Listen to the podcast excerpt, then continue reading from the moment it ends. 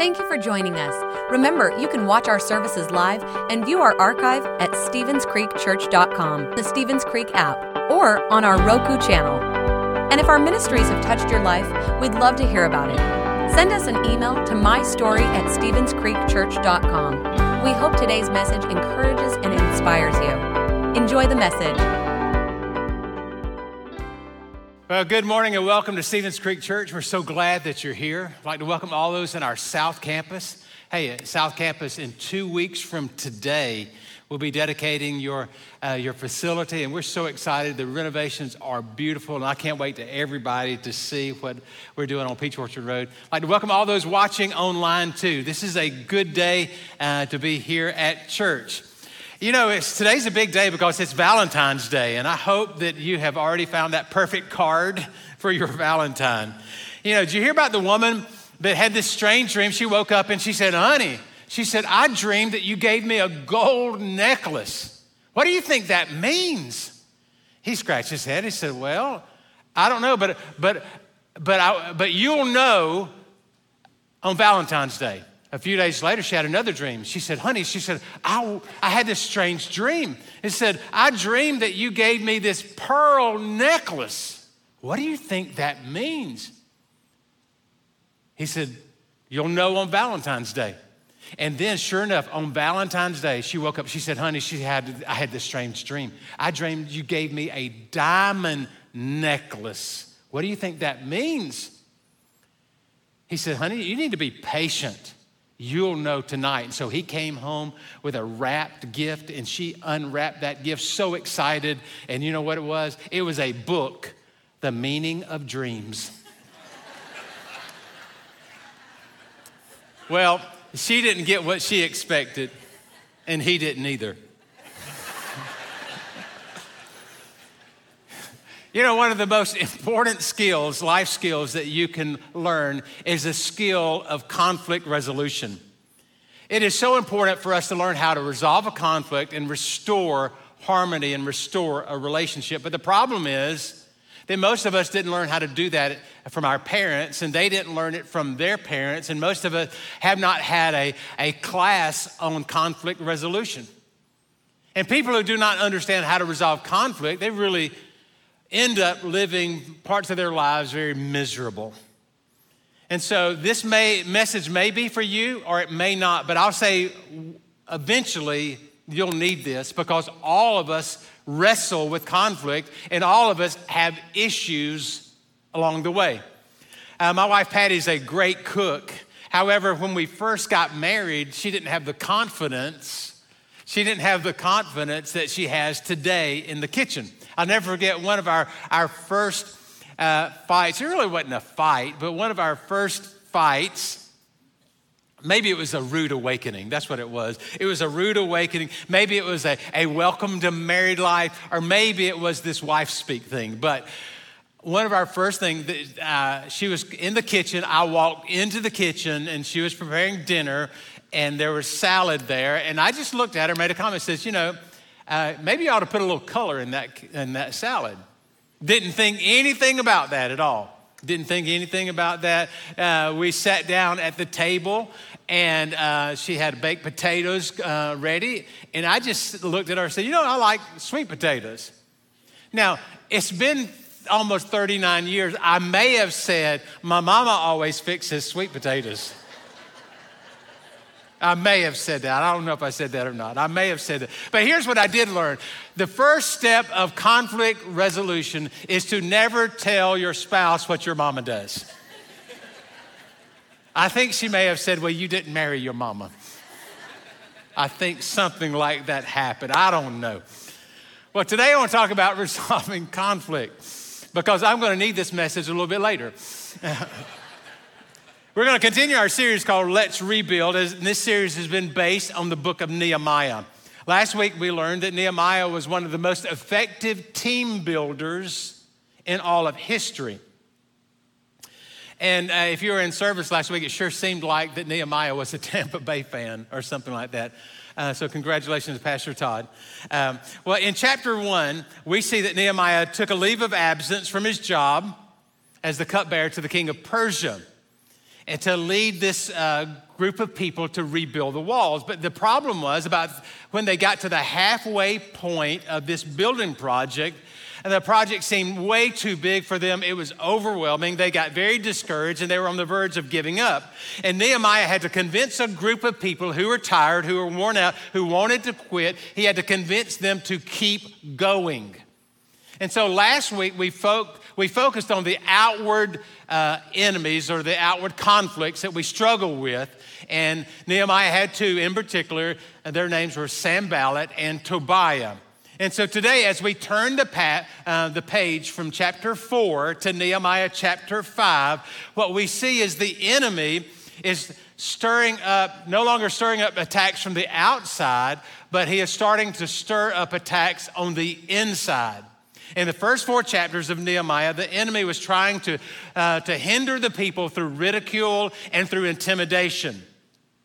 Now he is seeking to divide the people. You know, Jesus said that uh, if a house is divided against itself, it will surely fall.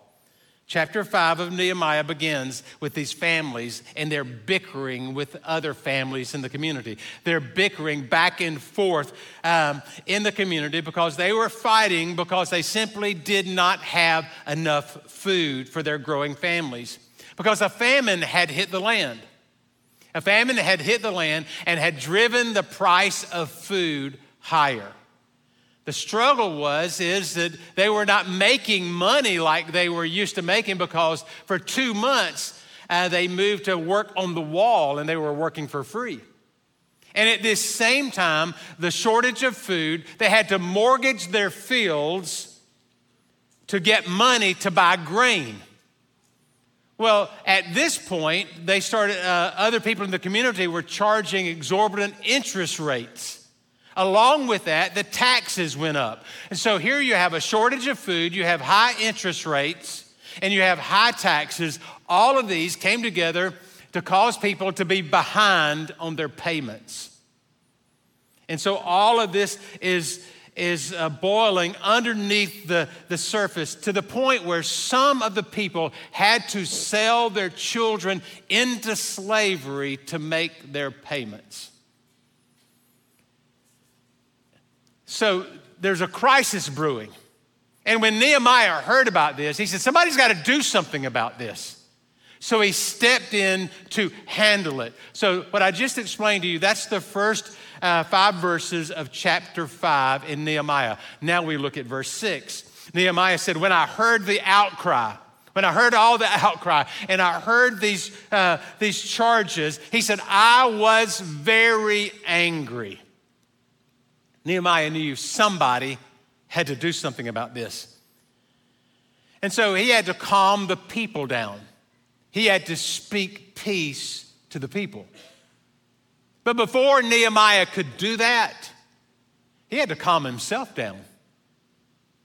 He was angry. He couldn't believe this was happening. We see the next verse. He said, I pondered then in my mind, and then accused the, the nobles and the officials. And I told them, You're charging your own people interest, so I called together a large meeting to deal with them. So, one of the most important steps that we can take to resolve conflict is to do what Nehemiah did. He stepped away. Did you see that? He, he stepped away from the situation so that he could ponder it, so that he could think through it he needed time to process everything that was going on in the community, everything that was going on with the project. He needed to think through the issues that were before him. He said, I pondered them in my mind. When you are facing a problem, when you're facing a challenge or a conflict with somebody, you need to pause. You need to press pause. You need to ponder. Too many times we're tempted to dive into the situation instead of thinking through the situation. When somebody or someone makes you angry, I'll tell you, you need to step back and you need to pray about it and you need to think about it. Pray about the situation. Think about the matter before you talk to anybody about this. Now, once you've done this, you need to go and speak directly to the people or the persons that made you angry. And this is what Nehemiah did. He said, I went to the nobles and I went to the officials. He went to the people who he perceived was in charge. He went to the person. And after that, he called a large group of people together to deal with the issue. You know, so many times in life, we don't go to the right person.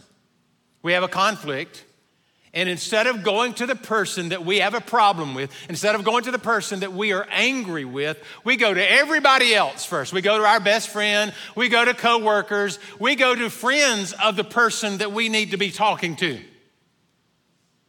But we never go to the person. We've got to learn to go to the person that we have the problem with. If we're going to resolve conflicts, we've got to go to that person and just open. But we go, first of all, before we go to that person, we go to the Lord in prayer. And we say, God, give me the wisdom, give me the words to say. Help me to understand the, the situation from their vantage point. And then uh, go to that person. Well, he went to the nobles and officials, but then he also went to a, a larger group. And he said to in that larger meeting in verse 9, he says, What you are doing is not right. He was very clear. This is not right. Not only do we need to go to the people, but we need to we need to speak clearly about the issues. What you're doing is not right. Nehemiah was very clear. And at that meeting, he said, What you're doing is not right. Shouldn't you walk in the fear of our God? Shouldn't you walk in the fear of God to avoid the reproach of the Gentile enemies? You see, the people have just simply lost the fear of the Lord. Sometimes I wonder if that's not an issue that we struggle with. That we lose the fear of the Lord, that we lose the respect of the Lord, that we, we lose uh, the knowledge that He is the one who is in authority. And that when we approach Him, that we approach Him with reverence and honor that we don't take his name in vain, but we cherish his name and we respect his name. It's so important that we don't lose the fear and the respect of the Lord. As Nehemiah spoke to that larger group and challenged them on the fear of the Lord, they, they repented. They said, Oh, whoa, whoa, we're, um, we, uh, we're going we're gonna change our ways. In fact, in, he said that they made a public oath before God. And the reason they made this public oath, because that was a sign that they were going to take this promise very seriously. And so there Nehemiah resolved this conflict. He saw the problems, he saw the exorbitant interest rates, he saw the lack of food, he saw all of these issues. He said, Somebody's got to do something. He thought about it, he prayed about it, he went to the people about it, then he went to the larger group about it, and they worked out a resolution to the problem. That's how Nehemiah did that. But how does that relate to us? Because you see, all of us have problems, all of us have issues. And if you're not in conflict with somebody, you know, in the days or months ahead, you may be one day. Because that's the world that we live in. So, how do we handle conflict? How do we resolve and restore relationships? I think there's four things that we can do today to strengthen and encourage relationships. And I think these four principles come from the life of Nehemiah. The very first thing that's important that if you are in a conflict with someone, and this conflict could be uh, with someone in your home, it could be your spouse, it could be somebody at work, it could be somebody at school, it could be somebody that you're in, uh, in relationship, a friendship or so, and, and there's this tension, there's this conflict that's brewing. There's four things. Here's the first one I want you to confront humbly. I want you to confront the person humbly. All of us have conflict, but so many times we're simply afraid to deal with it.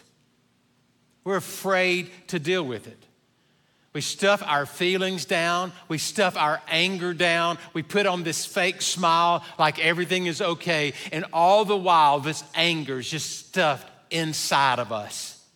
And if we're not careful, that anger will turn inward, and that's a problem. Because when your anger turns inward, that anger becomes bitterness. And the Bible says, do not allow a root of bitterness to stay inside of you. Because here's what will happen that root of bitterness will come out of you and it will defile, it will hurt uh, people around you. And so we need to learn uh, not to be afraid to confront, but we need to learn how to confront. That we come with a humbleness. Jesus taught the importance of, of, of being healthy in our relationships, and he taught the importance of re, um, relationship reconciliation. In Matthew chapter 5, he said, Therefore, if you're offering your gift uh, at the altar and you remember that your brother has something against you, I want you to leave your gift at the altar, in the front of the altar, and first go and be reconciled. He said, First go and be re- reconciled to your brother, and then you can come and offer your gift. He said, You may be at church. You may remember you got a problem. He said, Leave your uh, offering at the church, go deal with the problem, then come back and give your offering. He said, It's that important. I think when, how do you uh, confront somebody humbly, I think it all begins with prayer. It sincerely says, God, help me to see what they see. I see what I see. That's what Nehemiah did. Eight, over eight times in the book of Nehemiah, we'll see that, that he came together to pray. Um, and he said, God, give me the words to say. God, give me the wisdom. God, give me peace in this relationship. He prayed about the situations. That's what you need to do. You need to pray about it. But along with that prayer, you need the facts. You need to know what's really going on here. Because if you're not careful, you can jump into a situation and you really don't know what's going on. You think you know the truth, but you don't know the truth. But you need to know the truth. And that truth may be painful, but that truth will open you up to a potential reconciliation. And you have to be very practical when you do this. Be very practical. Don't confront somebody when it is none of your business. Let that sink in just a minute. Let that sink in in this room. Let that sink in in South Augusta, okay? And in every living room that's listening. Don't confront somebody when it's none of your business. Don't confront someone when you're angry and you cannot control your anger. I'll tell you, Nehemiah was angry, but he stepped back. He pondered these things, he thought them through. Don't confront somebody when it's best to overlook the offense. Look, some things are little things. You've heard the, the phrase, don't make a mountain out of a molehill. Well, that fits here. Don't confront somebody when it's just best just to overlook the offense, just to move on because really that person may not uh, have meant what you received or what you took in. So just overlook that. Don't confront somebody when it's dangerous. Don't confront somebody when it's dangerous to you physically, when it's dangerous to you emotionally, and when it's dangerous to you spiritually. So be on guard. Don't confront somebody in those situations. So you always have to check your motives. Check your motives. Do you really want peace and harmony in this relationship, or would you just rather get even? So you have to really check your motives, what's really going on. And could it be that you have contributed to the problem that, that has developed here? Could it be that you have contributed? That this was just not a one person issue, but this was a two person or even a larger group issue? And maybe you had something to do with this problem. Could it be? Now put yourself in that situation. That changes the conversation. Now, what if that you're the person um, that needs to be confronted? Maybe you're that one that you're going to be on the receiving end of a humble confrontation. So, how are you going to receive that? Well, here's what I want you just to, to hear I want you to be willing to listen to what they have to say because honestly, so many times when I am listening to what somebody is saying, I am creating my defense in my mind. Or I don't even wait for them to finish the sentence. I jump in and talk over them to explain my position so that I am heard. So if you're the one being confronted, I want you just to step back and to listen. I mean, didn't your mama say that you have two ears and one mouth because what? You're supposed to listen twice as much as you talk. Maybe your mama didn't say that, but she should have. We've got to listen. Try not to react, but try to respond to the situation. You may be guilty and not even realize it. And if you're innocent in this situation, just take a deep breath, humbly share your story, or, or just, just walk on and just move on. But just do it humbly. Here's the second. I said there's four things that we can take from this story. Here's the second one. I want you to love deeply. Now, the Bible teaches us that we're to love one another. Now, loving one another, this is probably easy. It's easy today. Today's Valentine's Day.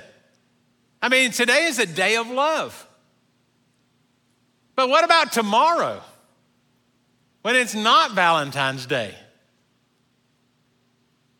I want you to love deeply. This is the message of 1 Peter chapter 4. It says, above all, love each other deeply.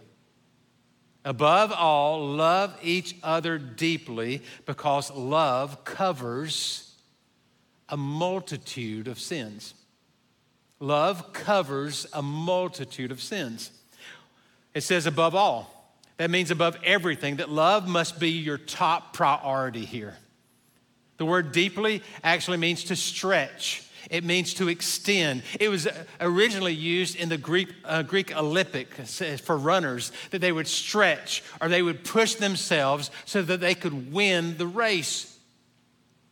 If you want to go deeper in your relationships, then you need to stretch.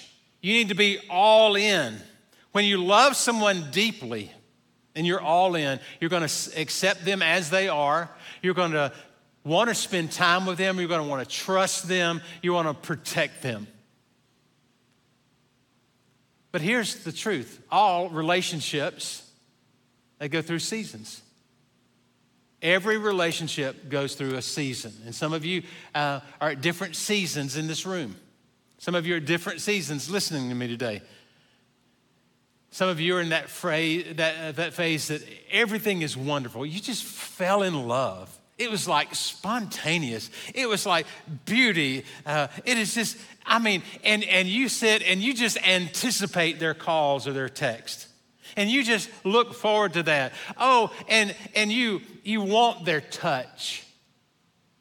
And and you just ignore their their quirks. Oh, it's just it's no, it's just you just ignore their quirks. Everything is wonderful. But after being together a few years, the euphoria of that love fades. And this is just a natural cycle of every relationship. Slowly but surely, that sometimes those phone calls you don't want to take, and sometimes that touch yeah, is unwanted, and sometimes those quirks that you thought were so sweet get on your last nerves.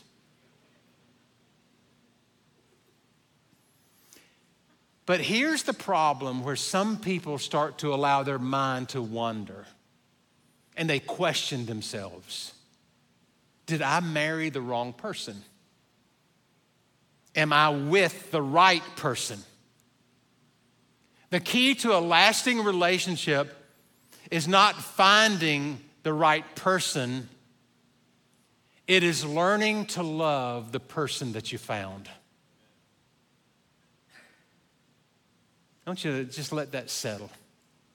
The key to a lasting relationship, a relationship that goes the distance, the key to a lasting relationship is not finding the right person, but learning to love that person that you have found. Lasting love takes work. It's going to take time. It's going to take effort. It's going to take energy. It's going to demand wisdom. It's going to demand commitment. I believe that God determines the people who walk into your life, but it's up to you to decide who you let walk away. It's up to you to decide who you let stay and who you refuse to let go. Who you refuse to let go. Nearly 39 years ago, I told Patty, and we stood at an altar at the Monroe Church of God, and we looked at each other and we individually said, for better, for worse, for richer, for poor, in sickness and in health, till death do we part. We made a commitment. We made a decision that day. Love is a choice, love is a decision. You can't base love on feelings. It may start that way, but you base love on those commitments that you make and that's what it means to love deeply. It says, above all else, love each other deeply because love covers a multitude of sins. It simply means that when you love someone, you are willing to forgive them. That leads us to our third point today. I want you to forgive completely. Forgiveness is at the heart of the message of Jesus Christ. And if we're going to resolve conflict in our lives, then we have to learn how to forgive people and to forgive completely. When we are when we forgive somebody, we are becoming more like Jesus. We're demonstrating the love of Jesus. And I believe that when we start to forgive people, we're opening the door for sincere reconciliation and we're releasing um, the we're releasing that person from what they have done to us. It's a gift. When you forgive somebody, you're giving somebody a gift, but you're also giving yourself the opportunity to move on. And it is time for some of you to move on. You've got to uh, let that go. That, that happened years ago, and you've held on to this, but it is time to forgive that person. Now, let me say this forgiving someone is not saying that it never happened, it happened. It was real, it happened, and it hurt. And so you've got to come to the place where you, you release that person and you m- move on. And forgiveness is saying that you're not going to hold that person, um, hold that against that person, but you're going to let that go. You've been through enough pain, you've been through enough difficulties. And I'm telling you, it is time that, that you just release that person. This is the message of Colossians 3 and 13. It says, Bear with each other and forgive whatever grievances that you may have against one another. Forgive as the Lord forgave you. You will never be asked to forgive someone more than what God has forgiven you. You will never be asked to forgive someone more than what God has forgiven you. And so it's time to allow that to go. Forgiveness is not justifying that person's actions or what they said or what did. It is not excusing that person. It is simply saying to that person, I'm going to lay aside the hurt. I'm going to lay aside the anger. I'm going to lay aside all that pain that you have caused me and I am no longer going to hold it against you. So we're going to forgive completely. Now, understand this. Now, if you're the person that is being forgiven, uh, everything is not just uh, okay because you have been forgiven. Now, you have to enter into this part of the relationship. After you have been forgiven, you have to re- reestablish and you have to rebuild trust. And trust is it's going to take time for you to rebuild trust. Love cannot grow without trust. And trust has a track record. You can look over your life and you can see your track record on rebuilding trust. So, hear me on that. We're talking about forgiveness. We're talking about resolving conflict. We're talking about rebuilding relationships. And for that, re, that relationship to be fully rebuilt, it has to be built on trust. And you've got to come to the place where you're willing to invest the time and energy to restore and to rebuild trust. Here's the fourth thing and final one I want you to work tirelessly on your relationship If you're going to resolve this conflict, then it's going to take some effort. And you've got to be willing to resolve the issues, and you've got to be willing to reconcile the relationship. To re- reconcile means to reestablish the relationship. It does not mean that you're going to resolve all the problems. A lot of times, there will be some very legitimate and very honest differences. There'll be some very legitimate and honest differences between husbands and wives, between employees and bosses, between friends. There's honest differences. And you've got to understand that reconciliation means that you bury the hatchet, but you don't bury the issue. That you see things differently, that we have differences of opinion. And you may not resolve every problem but you keep talking about it and you learn how to walk arm in arm even though you don't see eye to eye. And you've got to work tirelessly for this. And you got to figure out what can you do? I mean, you have to do your part. So what is it? How are you going to to build compromise in the situation? How are you going to share kindness in there? What can you agree on? What can you do together? You see that? You're building compromise, you're, you're building that relationship. I love the words of, of Romans chapter 12 and verse 18. It says, If it is possible, meaning that it may not be possible, okay? It says, If it is possible, as far as it depends on you. As far as it depends on you, live at peace with everyone. You do everything possible to live at peace. But you understand peace has a price. And if you want peace in your home, if you want peace in your, um, uh, your work environment, you want peace in your relationship, it's going to take some work. And you've got to be willing to give in. You know, maybe your wife is right. Maybe your husband has a point. Maybe your kids need to be considered. Maybe your boss does know what he's talking about. And you've got to come to the place where you're going to work at that. You're going to work tirelessly and you're going to be willing to compromise. You're going to be willing to give in. You're going to take that step. And I'll tell you, if you're willing to put in the work, it's worth the effort. It's worth the effort.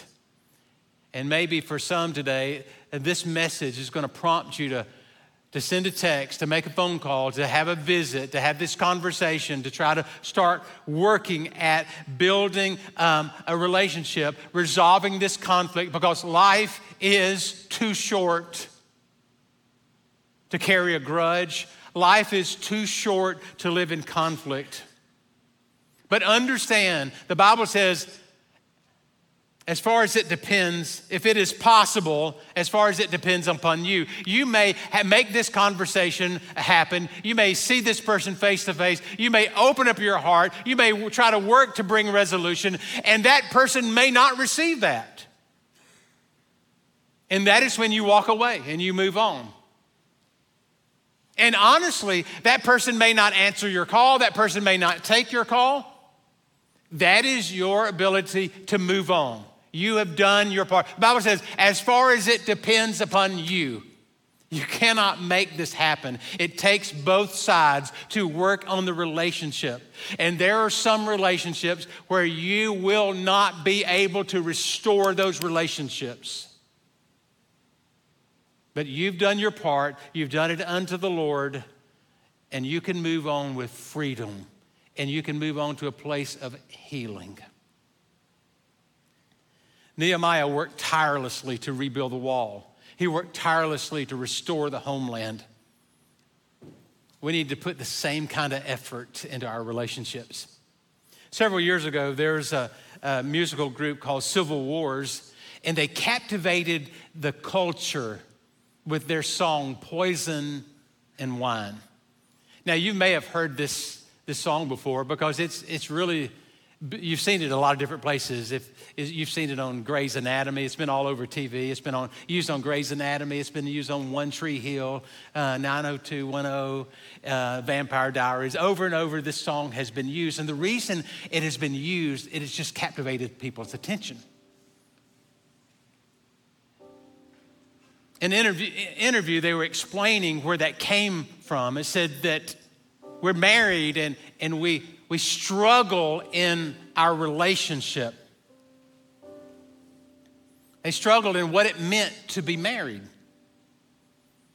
And they said, as we wrote this out of our own struggle, we realized that it may affect other people different ways. It may relate to a person who's struggling with an addiction. It may relate to a person who's struggling at work. But as you hear this song, you're going to hear the pain and you're going to feel their emotion. As I was thinking about this message this week, I thought about that song. And I thought about you.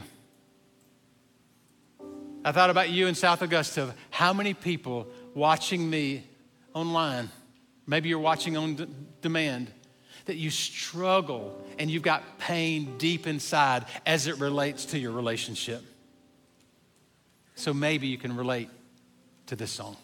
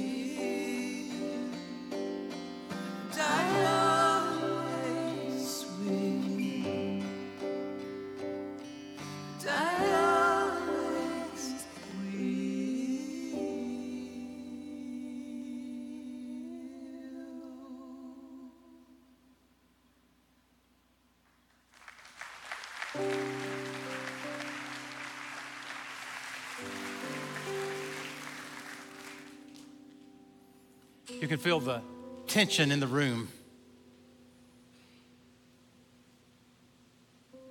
It's a tension of struggle.